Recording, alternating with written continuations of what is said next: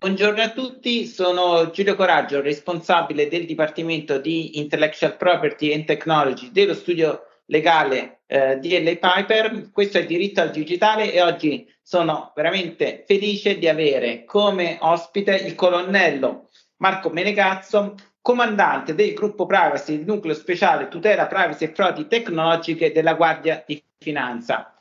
Buongiorno colonnello, Buongiorno. Ho, letto il titolo perché non volevo sbagliare, però sono veramente contento che uh, abbia accettato il nostro invito. Uh, lei aveva partecipato al nostro evento nel mondo pre-pandemia, ormai parliamo, parliamo così degli eventi, ed era stato decisamente interessante. Volevamo fare con lei un po' il punto della situazione, ma in primis eh, ci può dire in poche parole qual è il ruolo del vostro nucleo speciale nelle ispezioni privacy? Sì, eh, grazie dell'invito innanzitutto, grazie a lei, è importante questa occasione che ci viene data anche proprio per spiegare il nostro ruolo, qual è il rapporto che abbiamo con l'autorità garante, di cosa di fatto ci occupiamo. Il nostro nucleo è il nucleo speciale tutela privacy e frodi tecnologiche.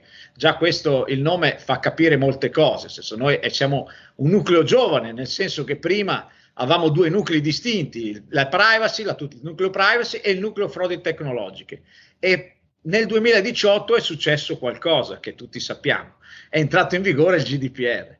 E allora la nostra gerarchia, il comando generale, il, il, il, i nostri vertici hanno preso una decisione strategica, come si dice in, in ambito militare, cioè hanno fuso i due nuclei perché hanno capito che per proteggere i dati e tutelare i dati e le persone era necessario entrare visto quello che stava succedendo, visto la norma del GDPR, visto cosa stava succedendo nel mondo, poi abbiamo visto cosa è successo nel mondo no?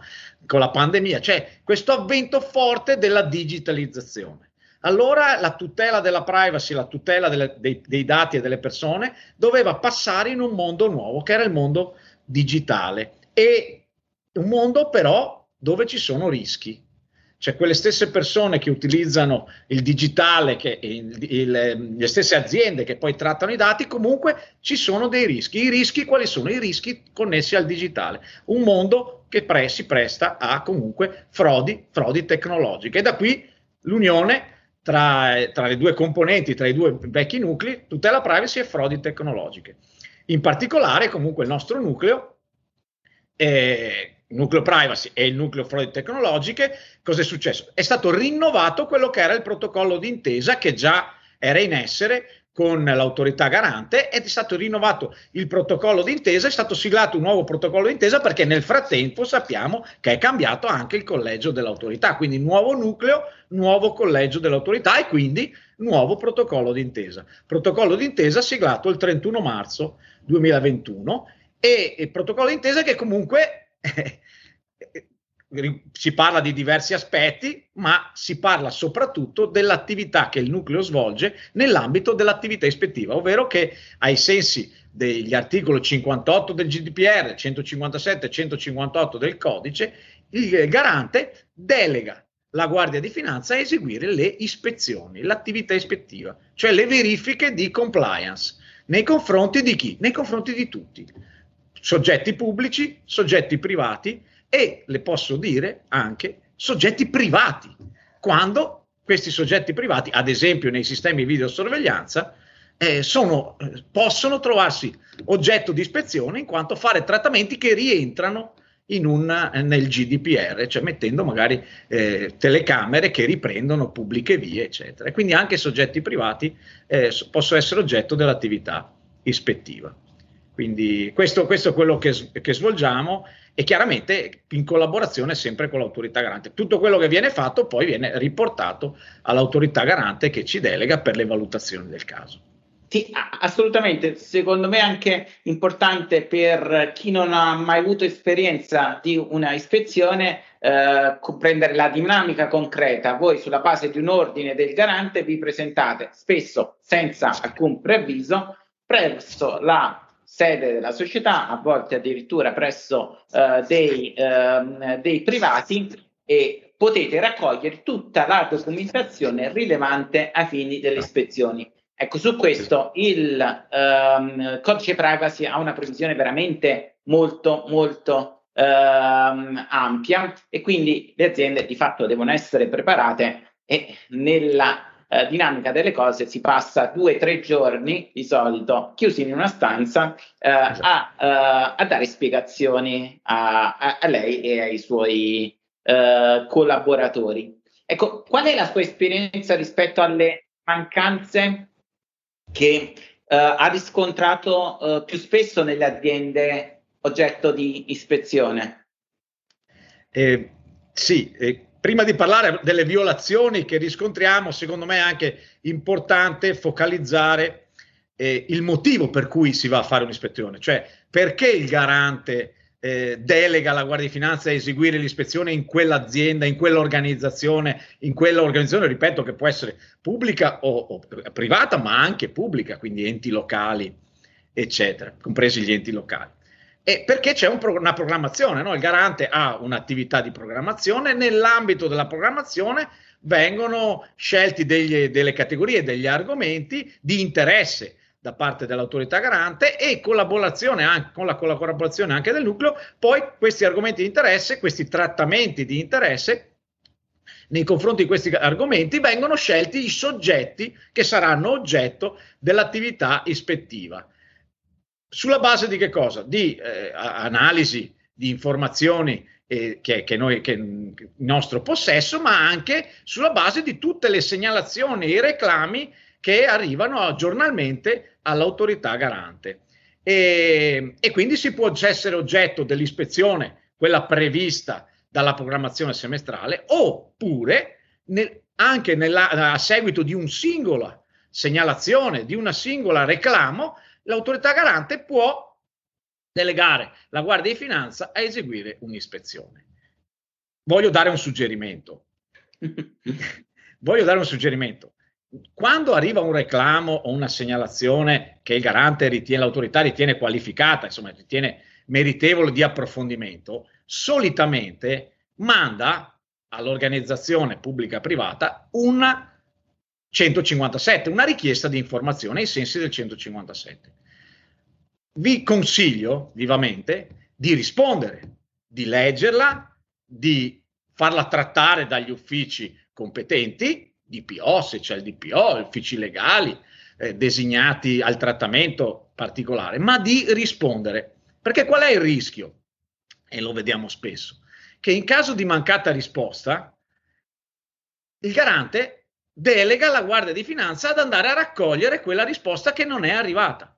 Ma quando arriviamo a seguito appunto di segnalazione e reclamo, quando arriviamo a fare eh, l'ispezione, a raccogliere quegli elementi che evidentemente non sono stati forniti, portiamo anche eh, l'avvio, noti, notifichiamo l'avvio del procedimento sanzionatorio per l'omessa risposta. Così, eh, oltre il danno, diciamo, doppio danno.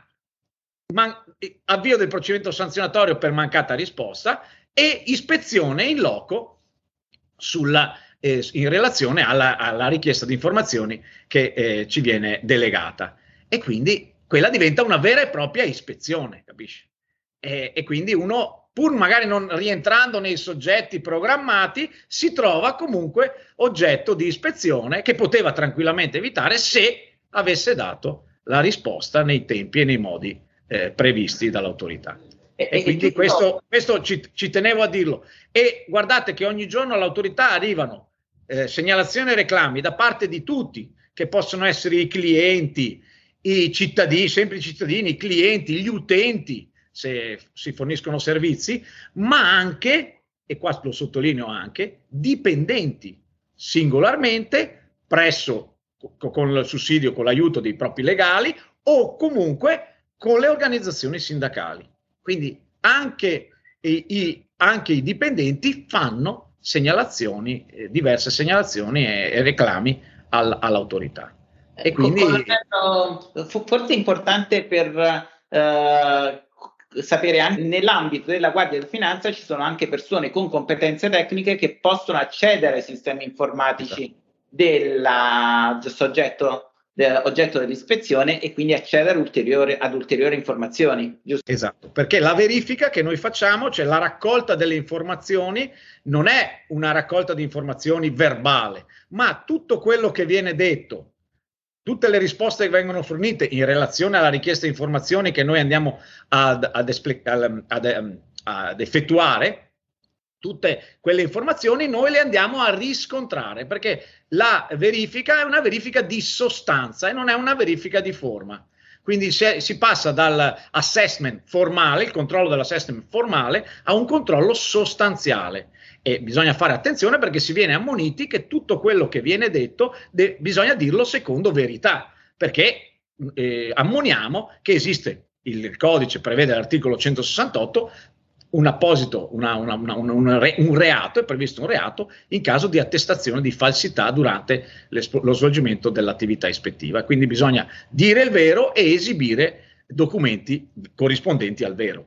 Quindi se in caso contrario, chiunque, eh, attenzione, chiunque interviene all'attività ispettiva, questo lo dico sempre perché questo è il caso, ad esempio, che se interviene un, anche il DPO in, nell'ambito dell'attività ispettiva è tenuto a dire le cose effettivamente come stanno a, tire, a dire la verità, così come chiunque interviene davanti all'attività ispettiva. Lei mi prima mi ha fatto una domanda, non le ho dato una risposta.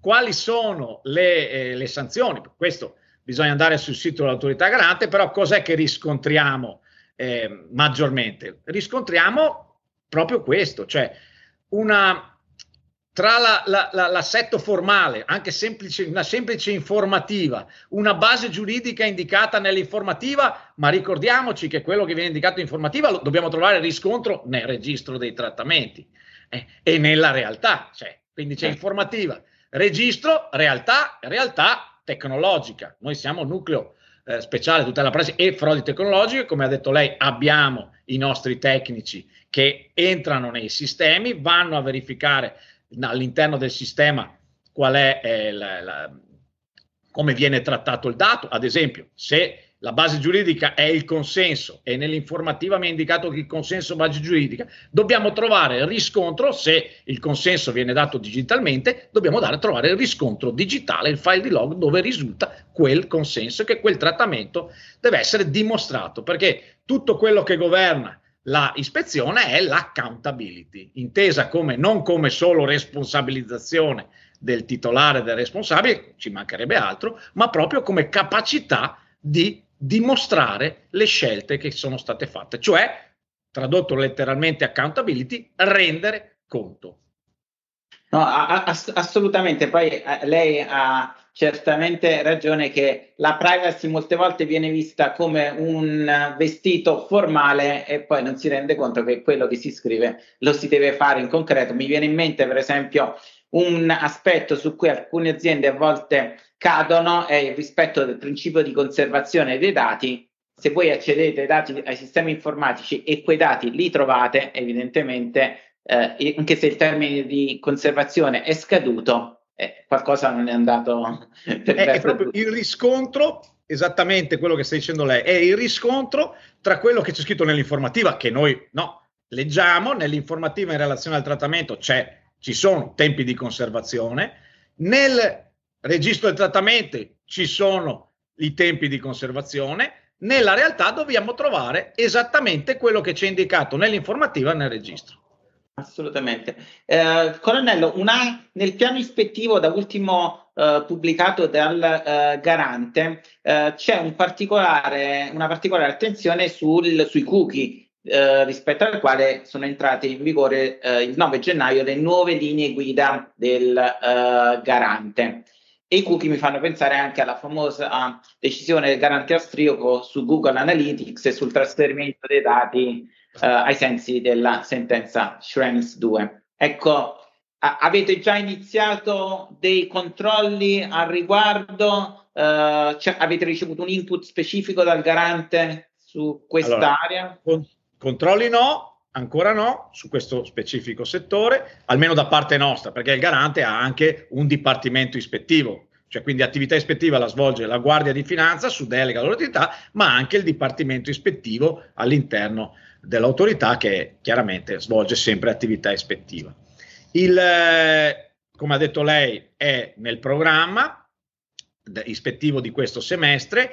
Chiaramente, eh, lì come facciamo sempre del resto, noi tra i nostri compiti quello di fare attività ispettiva, ma nell'ambito della collaborazione noi svolgiamo quella famosa attività di monitoraggio del web e in particolare dei siti proprio per verificare la corrispondenza del trattamento del, del, del, sito a quelle che sono le linee guida. E quindi noi stiamo facendo questa attività di monitoraggio onde consentire all'autorità di valutare nei confronti di chi avviare eventualmente l'attività ispettiva. E lì, eh, lo dico sempre, particolare attenzione a, ai siti perché i siti sono visibili da tutti, a maggior ragione eh, da noi e quindi facilmente si riesce a, a fare una, una, una, verifica su quella che è la corrispondenza, la compliance alla, alla, alla normativa e in particolare alle, alle linee guida. E, e quindi insomma, e una volta che si accede dal sito, poi aprendo il banner, lì si vedono tutti, no? verso chi anche vengono eventualmente trasferiti i dati, quali sono gli strumenti che vengono utilizzati e lì si rappresenta perché noi quello dobbiamo fare, noi dobbiamo fare una fotografia. Ricordiamoci che l'attività ispettiva è una fotografia della realtà. Noi fotografiamo la realtà e rimettiamo all'autorità le valutazioni del caso. Quindi l'autorità decide se avviare un procedimento istruttorio finalizzato o a una sanzione o eventualmente anche a una, a una, una prescrizione, a un procedimento prescrittivo dando delle indicazioni senza necessariamente dover arrivare alla sanzione oppure entrambe e sempre eh, nell'ottica che comunque la sanzione deve essere, ai sensi dell'83, effettiva, proporzionata e dissuasiva in relazione agli 11 punti dell'83 che dobbiamo essere in grado di fornire all'autorità. Questa è, è, è, è, l'essenza di quello che facciamo. Le, le, faccio un'ultima domanda. Secondo lei dal 2018, quando è entrato in vigore il GDPR, a oggi c'è stata una maggiore presa d'atto della rilevanza dei diritti privacy, appunto si è passato da un approccio formale a un approccio sostanziale, anche perché la pandemia, con la pandemia non si è mai parlato così tanto di dati. Forse c'è stato un cambio culturale o... Io, io penso proprio di sì, insomma, eh, vedo che soprattutto gli interessati, no? ognuno di noi, cioè gli cittadini, tutti, sono, sono consci del, del valore del dato e della protezione del dato e di questo diritto, diritto individuale. E quindi c'è maggiore attenzione e da questo, tornando alle segnalazioni e reclami, ci sono eh, il, il, garante, possiamo dire che è veramente subissato di segnalazioni e reclami. E un altro consiglio che posso dare, ho visto ultimamente, eh, un'altra segnalazione e reclami arrivano molto sul mancato esercizio dei diritti. Quindi anche qua invito tutte le aziende, tutte le organizzazioni ad avere delle procedure, delle policy, in modo che sia chiaro a chi deve rispondere e, in, e nei tempi dovuti alle richieste dell'esercizio di diritti da parte degli interessati. E, ma noi sappiamo, e me lo faccia dire, che ogni organizzazione, laddove presente, ma noi speriamo, come dice il garante, che ci sia in tutte le organizzazioni, ci deve essere un valido data protection officer che è quel punto di riferimento eh, fondamentale previsto dal GDPR che proprio costituisce l'anello di congiunzione tra l'autorità garante e l'organizzazione e che, col quale noi interagiamo, interloquiamo proprio nell'ambito dell'attività ispettiva. Naturalmente il DPO è anche punto di riferimento degli interessati, quindi è, è giusto che nella procedura, quando c'è un esercizio di diritti, comunque venga anche coinvolto, secondo me, il DPO e d'altra parte però il titolare deve anche rendersi conto che un buon DPO è un valore per la propria organizzazione, può dare un grande supporto, un grande aiuto nell'ambito dell'organizzazione nel rispetto e della verifica degli adempimenti previsti dal GDPR. Quindi il ruolo del DPO secondo me è assolutamente centrale. No, no, mi ha fatto venire in mente che con uh, i suoi collaboratori abbiamo Uh, siamo stati coinvolti in una ispezione che avete svolto, in quel caso si trattava di un gruppo internazionale e il DPO era di gruppo e uh, i suoi collaboratori hanno preteso che il DPO venisse in quel caso non stava anche all'estero, eh, presso la sede, partecipasse a tutti i, tre giorni eh, della ispezione e conoscesse in concreto le procedure, cioè non deve essere un ruolo puramente formale. Molte esatto. organizzazioni hanno un DPO di gruppo che poi non è coinvolto nell'operatività e quindi è semplicemente un'etichetta eh, formale. Voi pretendete eh, di incontrarlo e di confrontarvi. Eh, certo, perché è, proprio, è il punto di riferimento dell'autorità all'interno dell'organizzazione. È il presidio di legalità, chiamiamolo così.